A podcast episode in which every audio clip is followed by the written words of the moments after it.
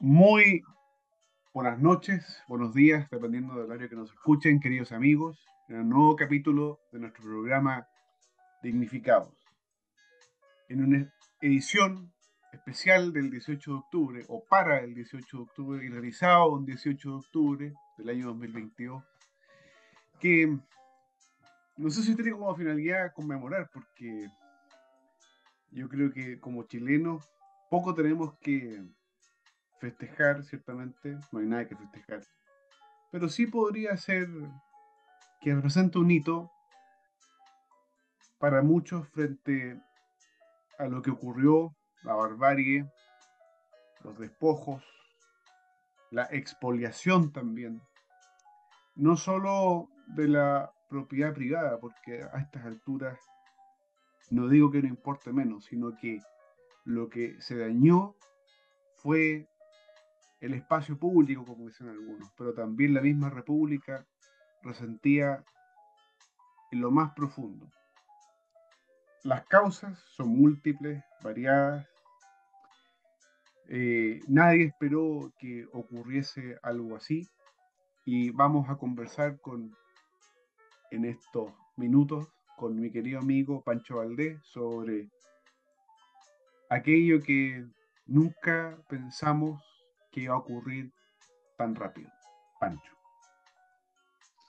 Hola Nico, hola a todos nuestros eh, radio escuchas. Sí, es difícil. Bueno, hago un, apunte. Estamos a 18 de octubre y son las 20.59. O sea, para, que sepan también por si después ocurre algo y no alcanzo a entrar en el programa. Eh, porque estoy viendo que en algunas partes tengo al lado un televisor, se está desatando un poco más la, violencia. Es difícil analizar algo para lo que no hay categoría. Eh, porque para la protesta social, por cierto, hay categorías para estudiarlo. Pero cuando la protesta social se desboca de esta manera, es bien difícil eh, hacer un análisis como racional. Me pasa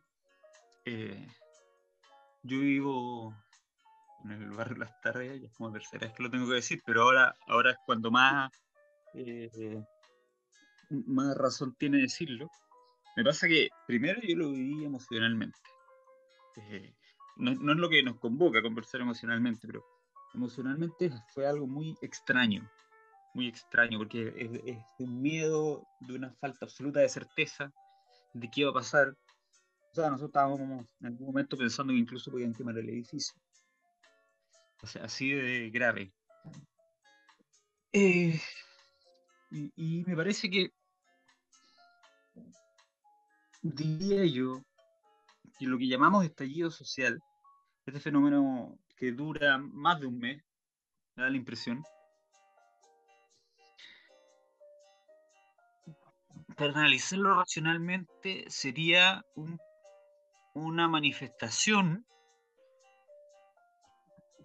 estudiantil que comienza, que luego pasa a manifestación social un poco más amplia y que como dicen los libros de texto casi marxistas, hay mucha gente que diría el marxismo ya fue derrotado, hmm.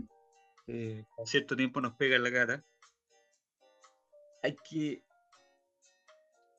hay que aprovechar las, condiciones objetivas, las condiciones materiales. Y esta formación marxista no solamente lo tienen los comunistas, ojo, porque no estoy diciendo que sean los comunistas los que, sin duda los comunistas tuvieron algo que ver con eh, acrecentar la violencia, porque es parte de lo que ellos piensan, aunque no lo digan, es parte de lo que ellos piensan, en su credo. Pero también tienen eh, formación marxista los los anarquistas. Y me parece que ellos hace tiempo que no tenían aparición como en el escenario político, porque este es el escenario político en el que aparecen los anarquistas, no esperemos verlo en, una bancada en el Congreso. Y por eso se desmadró esto. De hecho, incluso hubo un momento en que se pelearon entre ellos, como siempre, como la guerra civil española en Barcelona, comunistas y anarquistas, porque nadie odia más a los anarquistas que los comunistas. Exacto. Y para hacerlo en simple, estoy mirando la foto, una foto de la, la Torre Entel proyectada con dignidad. Creo que esto también lo, lo explica eh, muy bien la CLO, y me parece que es el método que siguieron, el de la cadena de equivalencia. O sea, una vez que el marxismo abandona la clase proletaria como su, como su representado, aparece todo, todavía no se llama interseccionalidad en el, en el origen, pero aparece eh, defendiendo a ciertas minorías supuestamente oprimidas, algunas sí, muy algunas oprimidas históricamente, y lo que hacen es, esta, esta izquierda es lo que se llama una cadena de equivalencias, así lo llama la CLO, que es tomar las distintas reivindicaciones de estos grupos. Ustedes saben a qué grupos me refiero, minoritarios, los, eh, los, grupos eh, indígenas, las disidencias sexuales, los, los, pobres, las mujeres, los afrodescendientes, cual, toma, todos. Y luego viene lo que es la clave, el significante vacío, que es algo que no, no está muy claro qué es lo que es, y por tanto puede agrupar a todas las demandas de estos grupos. Y me parece que hay dos significantes vacíos, eh, uno positivo y el otro negativo. El negativo, el, el enemigo, el neoliberalismo. En todo momento se plantea como enemigo el neoliberalismo, sin jamás decir lo que es lo que es. Y en positivo, ellos, ¿por qué están? Por la dignidad. Por eso decía la foto que sale eh, que proyectaron en, la Torre Entel.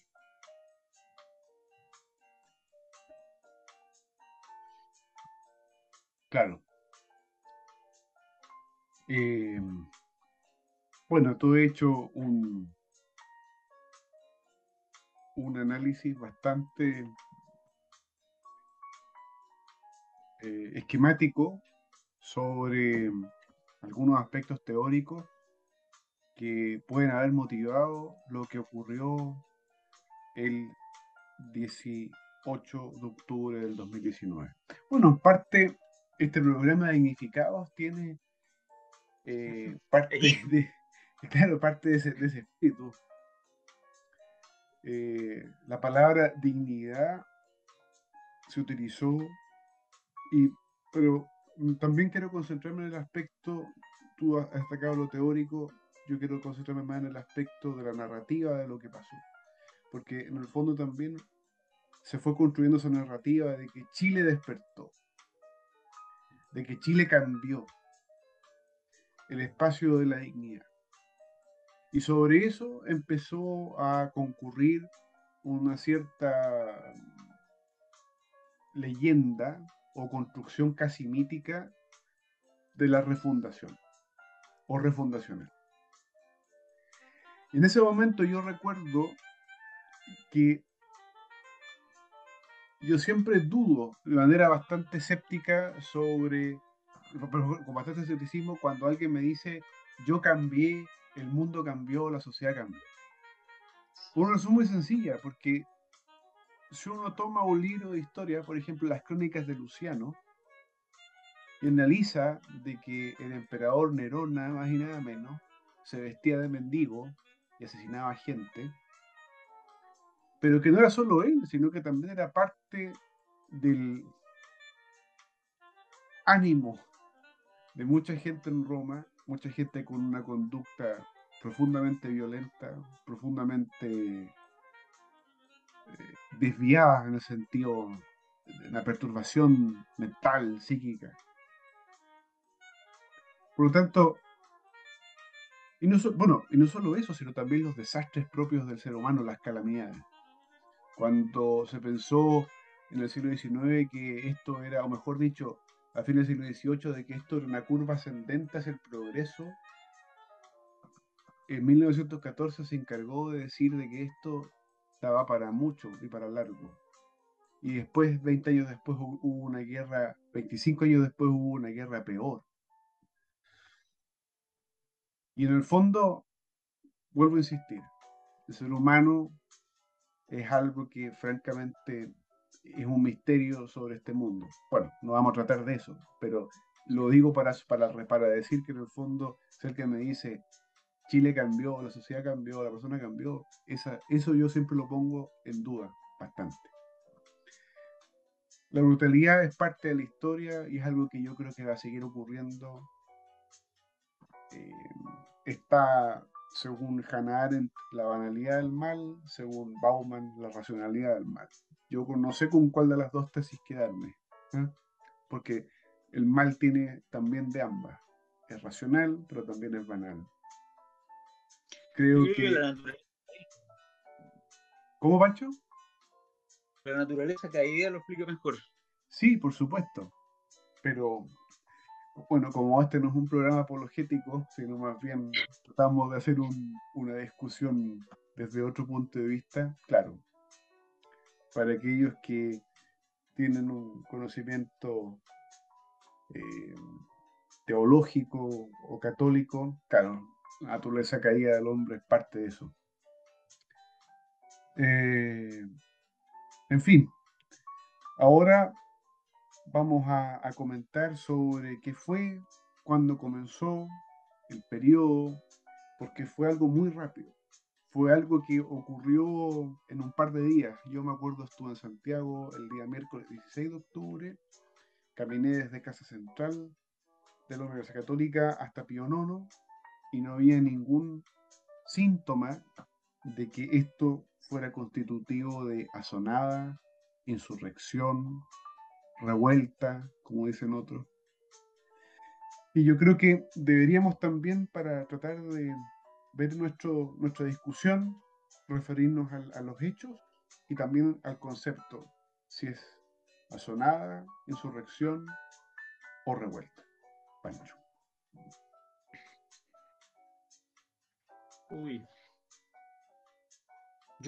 Yo, creo que, que algo que ha quedado cada vez más claro y, que eh, en particular los intelectuales o la gente que se dedica a analizar estos temas, o los columnistas, por hablar más amplio, se han ido liberando un poco. Porque da la impresión que el hechizo del, del 18 de octubre terminó en una suerte de pensamiento único. Del estallido social y, lo que decís tú, el relato. Como que el relato fue único. Eh, fue muy, fueron muy astutos en cómo imponerlo. Bueno, está estuvo a la vista cómo la, los medios de comunicación, especialmente la tele, eh, los matinales, los programas por esencia no políticos, se dedicaron a hacer apología al movimiento. Y bueno, ahora como cambiaron las cosas, ahora son eh, hablan contra la delincuencia y, sobre los problemas de la economía, porque así son ellos. Tienen que vender ahí. Pero lo, lo, de los columnistas es, es, más, es más grave, me parece. Porque se dejaron llevar por eso y tímidamente lo único que hacían era analizar que quizás la cosa no era tan grave.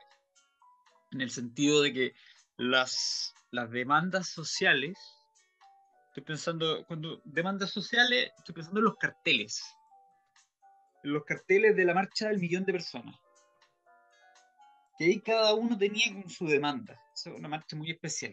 Y que la gente trata de meterla dentro del octubrismo y a mí me parece que ahí se ve que hay otra corriente que va paralela al octubrismo.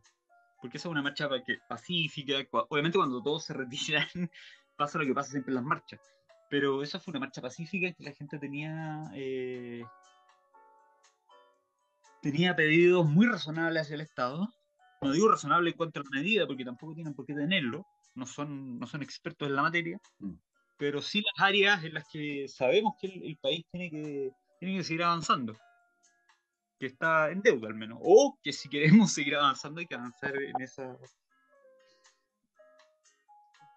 Y ahora, una vez que ya desapareció la amenaza de la FUNA, de la cancelación, han empezado a hablar más libremente. Y ya Sergio Mico puede decir abiertamente que lo que se intentaba, lo que, que tenían mil personas preparadas, no ellos, no el Instituto de Derechos Humanos, sino que eh, un grupo, no sé qué nombre ponerle, tenía a, a mil personas preparadas para tomar la moneda. Si eso no es un golpe, no, es una revolución.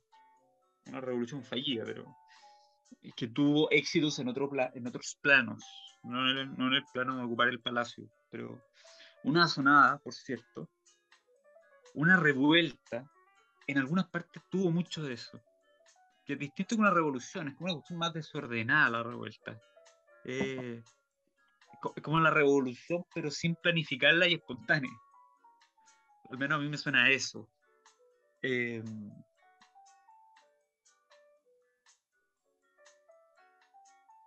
y hay mucha mitología alrededor. Mucha mitología. De la que yo sé que hay dos cosas que son ciertas. Sé, por, no, por conocimiento directo, sino por testigo eh, fiable una que se le pagaba a gente por, por venir a Plaza de Quedano y después permanecer alrededor y destruir. Básicamente destruir y pelear con carabinero. dinero. Se le pagaba. Lo que, no está claro es quién le pagaba.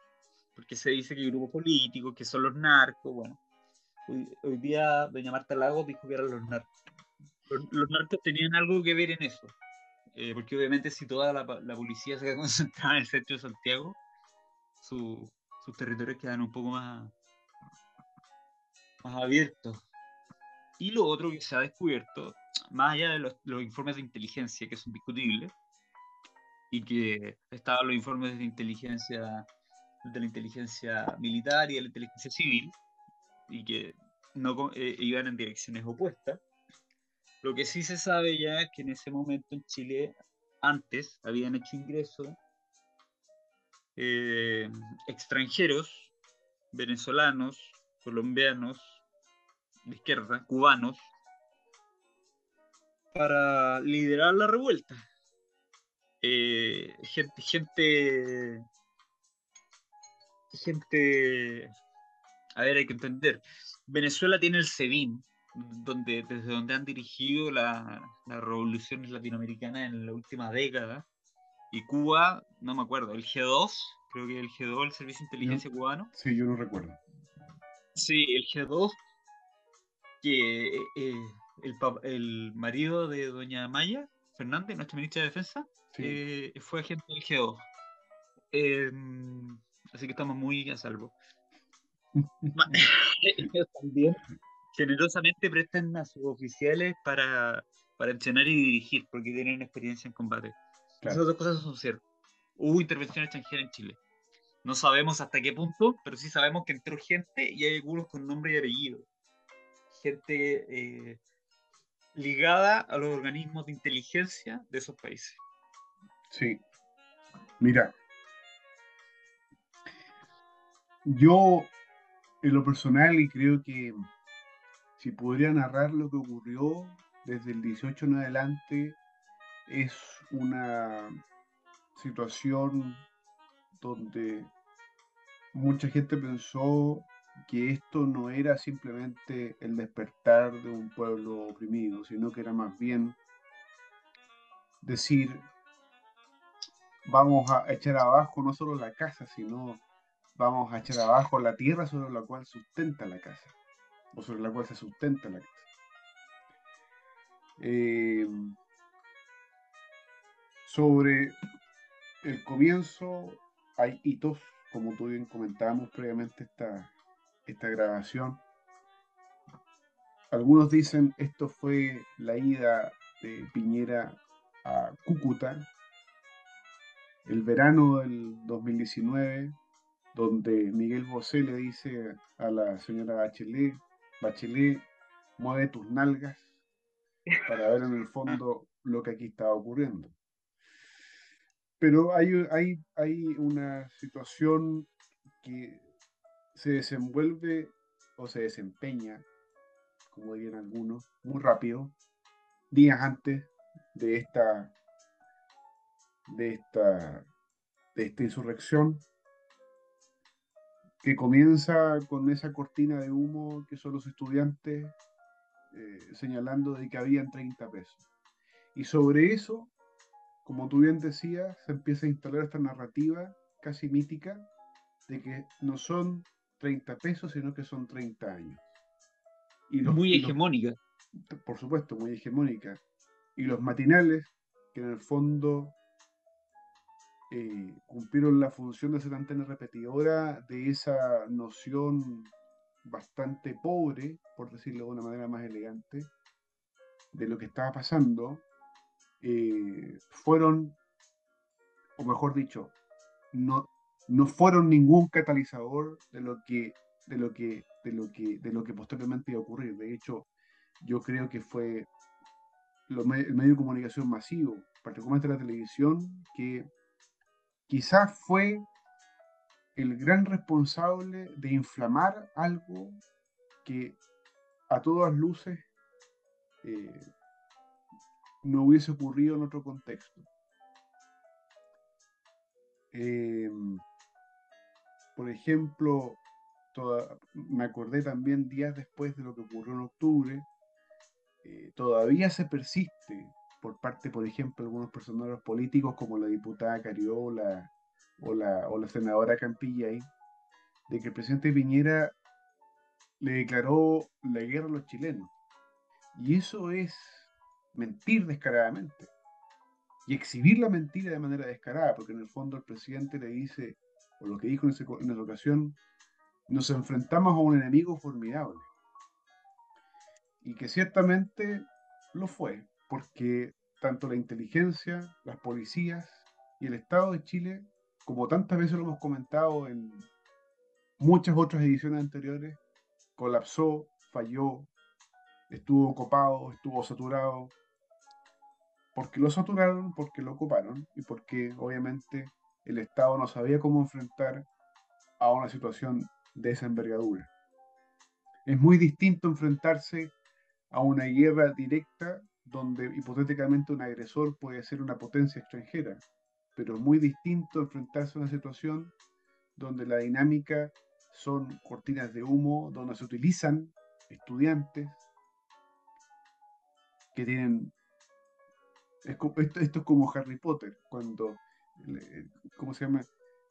Hay un hechizo que sabe perfectamente cómo localizar a cada estudiante, tienen como esa aura todavía de, de, niñez.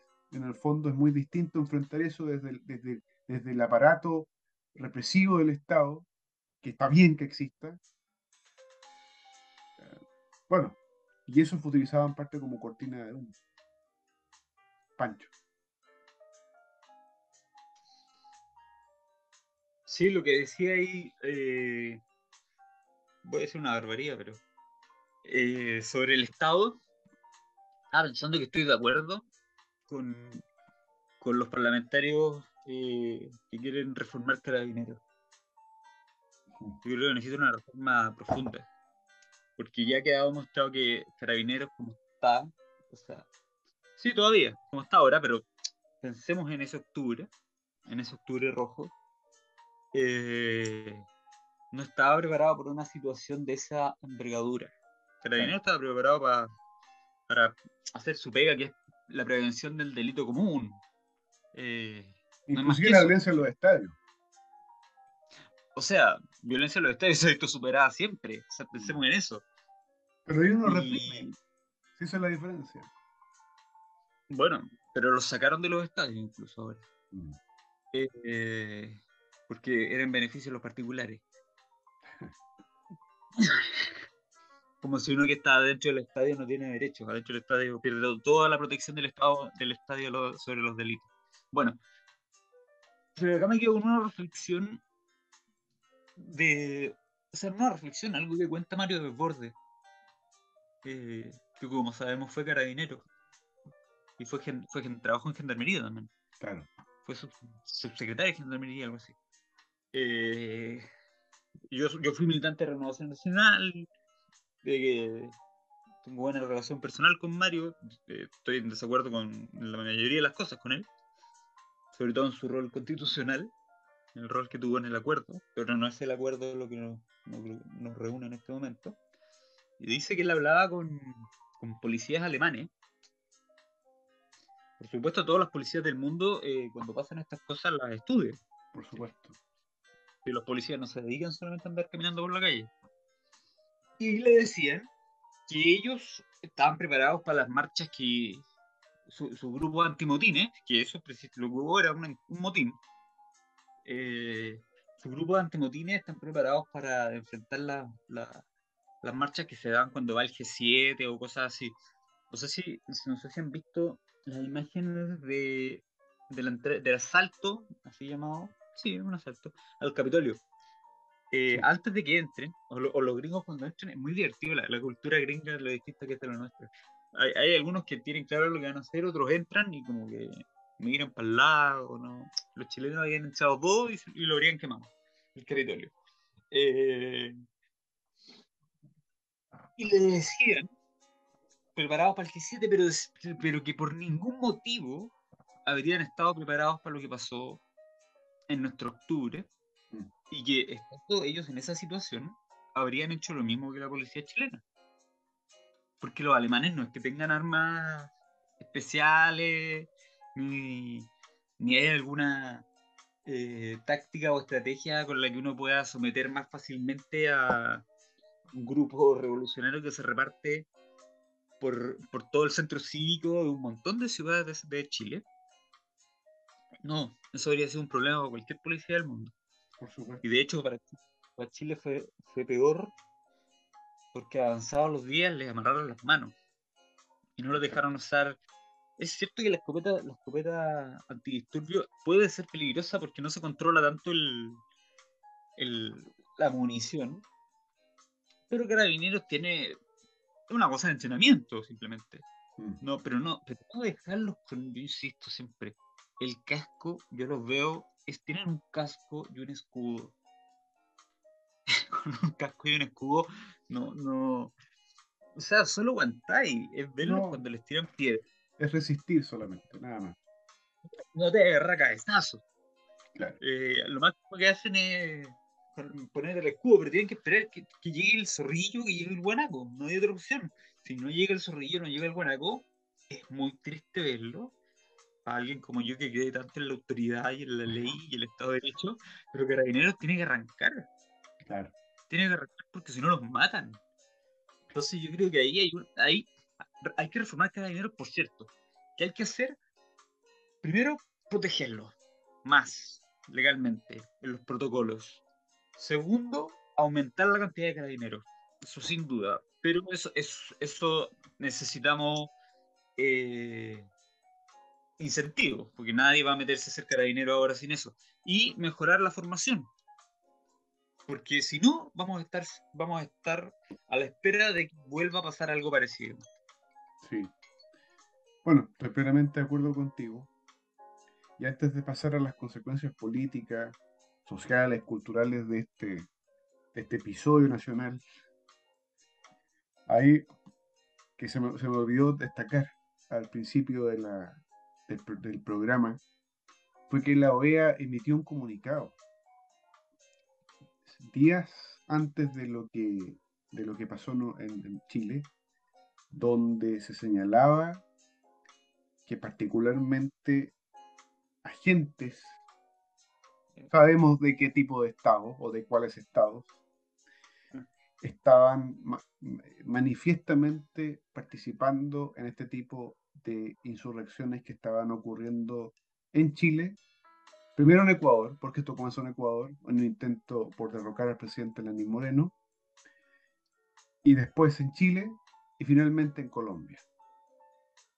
En Argentina no ocurrió, en Brasil no ocurrió, en Venezuela obviamente no ocurrió, pero sí, pero sí, bueno, en Bolivia tampoco, pero sí en los tres países... bueno, eso en Cuba no, no ocurre desde 60, 65 años, pero bueno. Pero en fin, y nos alerta de esto y también nuevamente el Estado de Chile está al debe. Está al debe en, encontrar a los responsables, está el debe en encontrar, eh, reparar, mejor dicho, bueno, se ha reparado el metro, pero en el fondo la justicia debe impartirse, aunque se acaba el mundo, dicen algunos. Y parte, y parte de esa justicia es encontrar a los responsables y a los autores materiales e intelectuales de lo que ocurrió el 18 de octubre. Yo creo que eso es auténtica justicia. Bueno, pasemos a las consecuencias políticas, culturales de eso, Pancho. Eh, yo creo que inaugura un ciclo.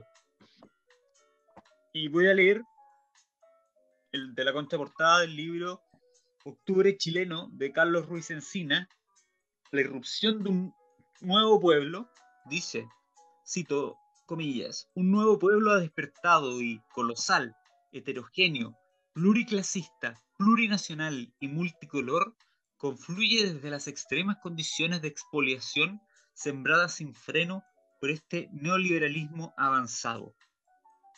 Yo no sé si eso les suena, pero es básicamente, eh, podría haber sido perfectamente eh, el prólogo de la Constitución, del proyecto de Constitución de la, de la Convención. Del, preámbulo, El preámbulo, perdón, sí.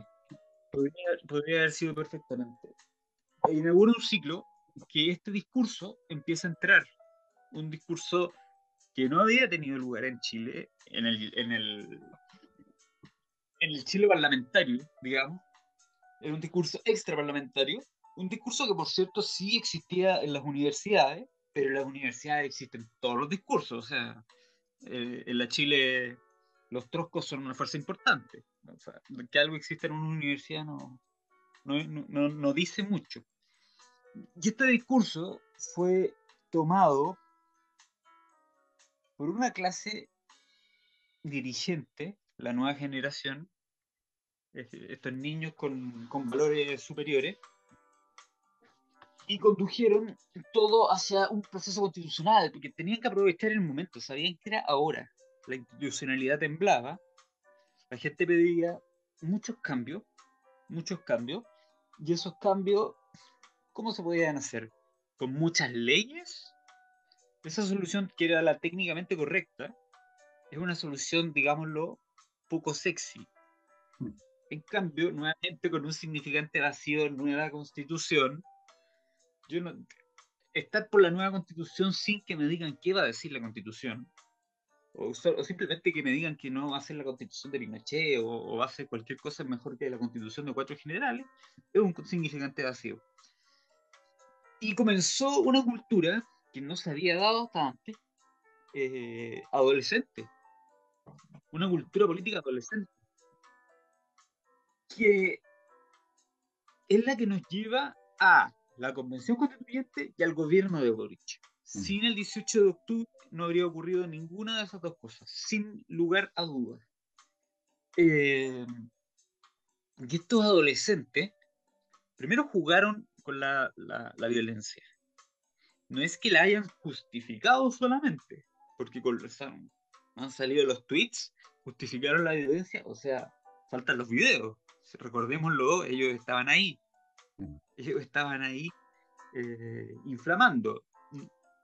el presidente les decía, salgan de acá a los, militares, con, con improperio, con Así es, ahora tiene que, ahora dirige nuestra Fuerza Armada.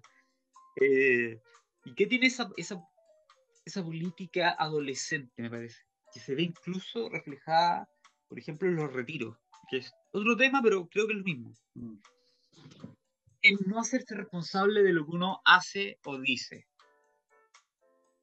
O sea, eh, voto por los retiros, sé que, sé que es un desastre de política técnica, porque ese era el discurso. Todos estaban de acuerdo que no era una buena, una buena política técnica, pero había que probarlo. Eh, las consecuencias iban a ser malas, sí, pero nadie se hacía responsable. La violencia escaló por responsabilidad eh, en parte de los políticos.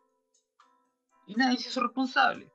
Justificaron eh, sus dichos y se les olvidó, perdón, justificaron la violencia en sus tweets y se les olvidó que Twitter es simplemente un medio eh, de expresión más. Mm. Es lo mismo que si yo doy una cuña en un medio de prensa y esa tontera de estar negando y contextualizando se le olvida algo fundamental del ser adulto. Los adultos se hacen responsables de lo que dicen, hacen u omiten. Claro. Bueno, yo comparto plenamente lo que dice. Eh, entre paréntesis, muchas veces hemos tenido discrepancias con Pancho, pero naturalmente no las hemos hecho presentes en este, en este espacio. Aquí generalmente compartimos las cosas más que disenso. Pero. Sí. Pero. A mí. Otro día hablaremos de José Miguel Carrera. Eh, bueno, ahí, ahí, ahí diferimos notablemente. Bueno, pero eh, yo recuerdo una frase, por ejemplo, que siempre la he citado también en otros programas anteriores, que era Pedro Morandé cuando lo entrevistaron para tratar el tema de la sociología. Y él acuñó una frase que describía a esta cohorte generacional de fines de los 80 y de los 90. Y ese concepto para mí tuvo un calado bastante profundo, que es el nihilismo libertino, que en parte se relaciona con lo que tú señalabas desde el punto de vista de que desde dónde, dónde comienzas tú a ser responsable de tus actos y desde cuándo como adulto te empieza a importar lo que al otro le puede ocurrir. Porque lo que vimos en esa ocasión era una destrucción de todo.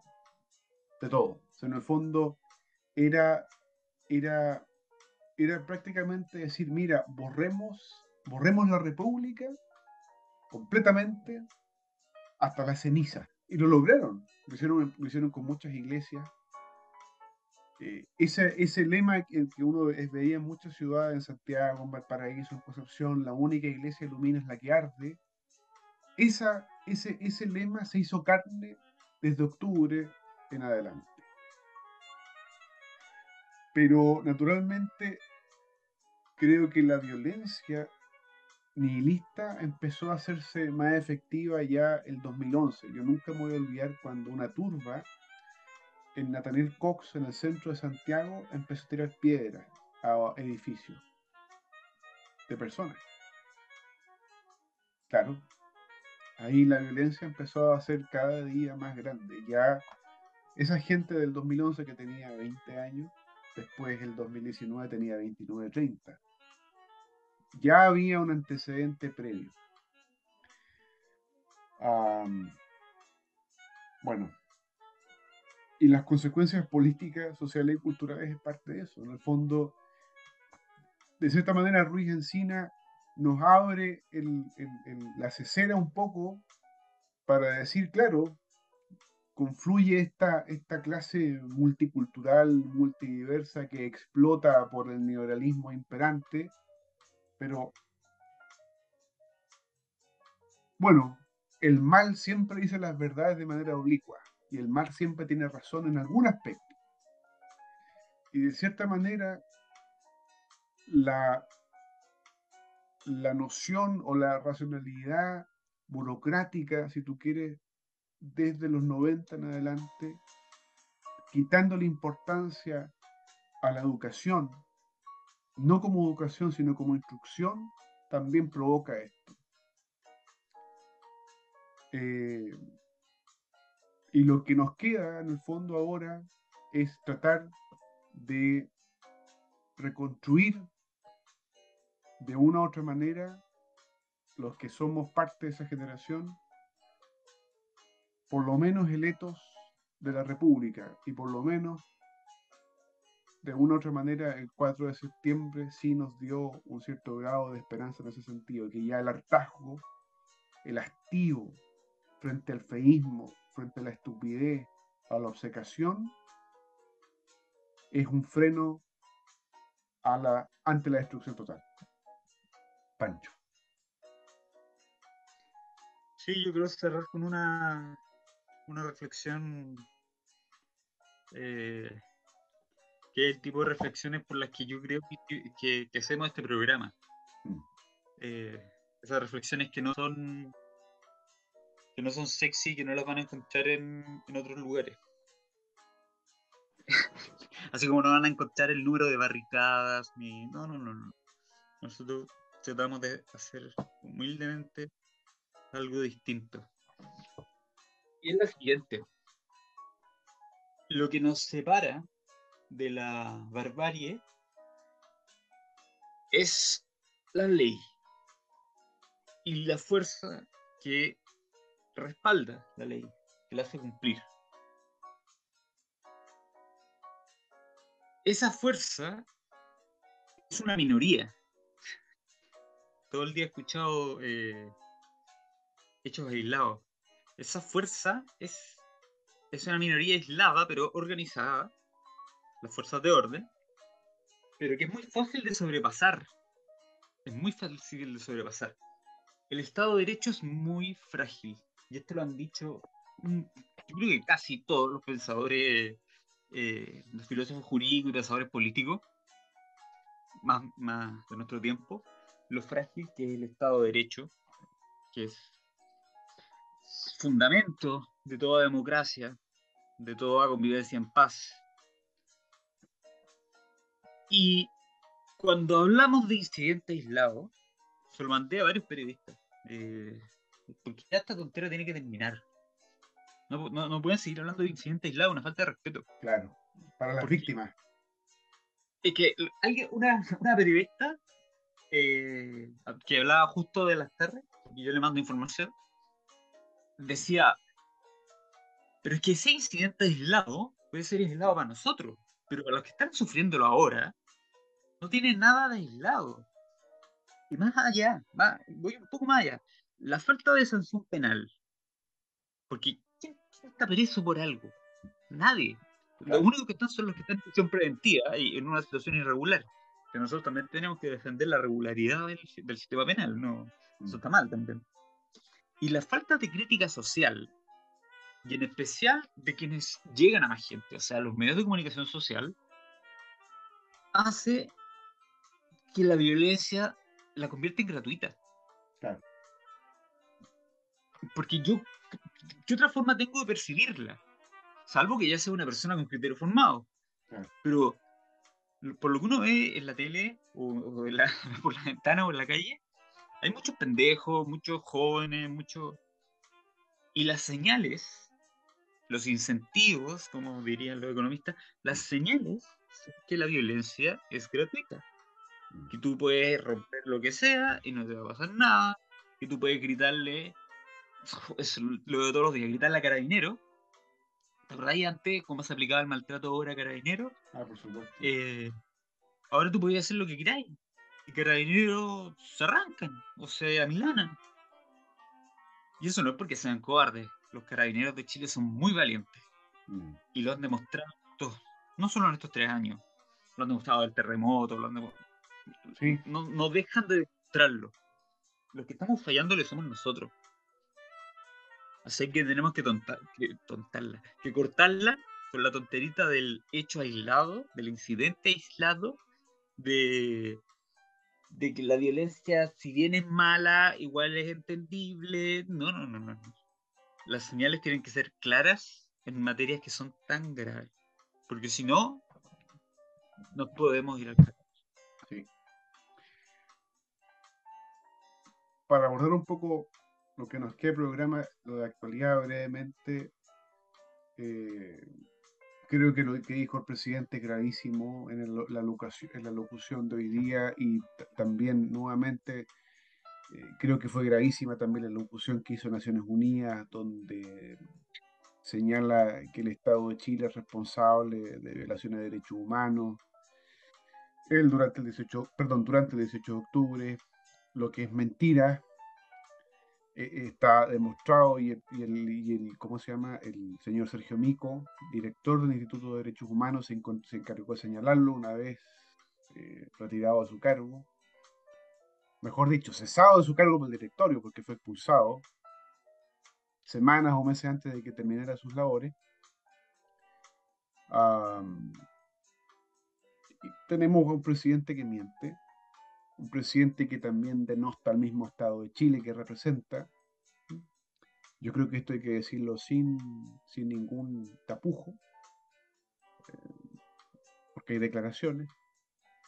Y también en este mismo circo de que ministros, directores del metro se han encargado también de borrar tweets que eran comprometedores porque en el fondo expresaban la coprolalia mental que vaciaban en Twitter eh, ahora, claro, no pueden decirlo porque son autoridades, pero creo que ya en el fondo la posición hipócrita, porque en el fondo ya no es cínica. El cínico tiene un cierto grado de pudor, el hipócrita no. El hipócrita está vaciado de todo pudor, de toda dignidad. Difícilmente ellos, ellos podían entregar dignidad si la carecen totalmente. Hay una prueba de ello. Bueno, Pancho.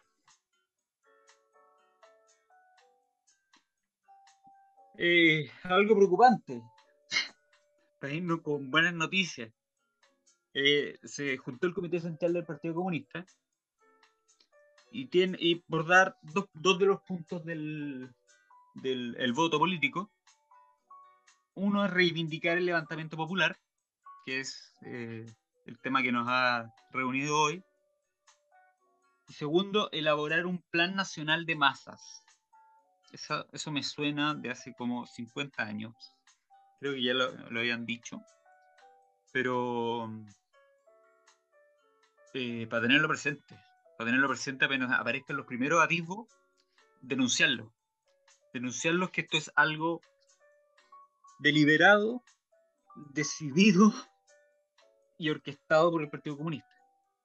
Cuando aparezca algo que se, se parece a un plan nacional de masas, o ver la mano del Partido Comunista, cuya sede queda en Vicuña Maquena 31, el único edificio que no ha sido quemado en el sector, eh, o algo así como una reivindicación del levantamiento popular, bueno, está la mano roja del Partido Comunista detrás. Bueno, voy a terminar.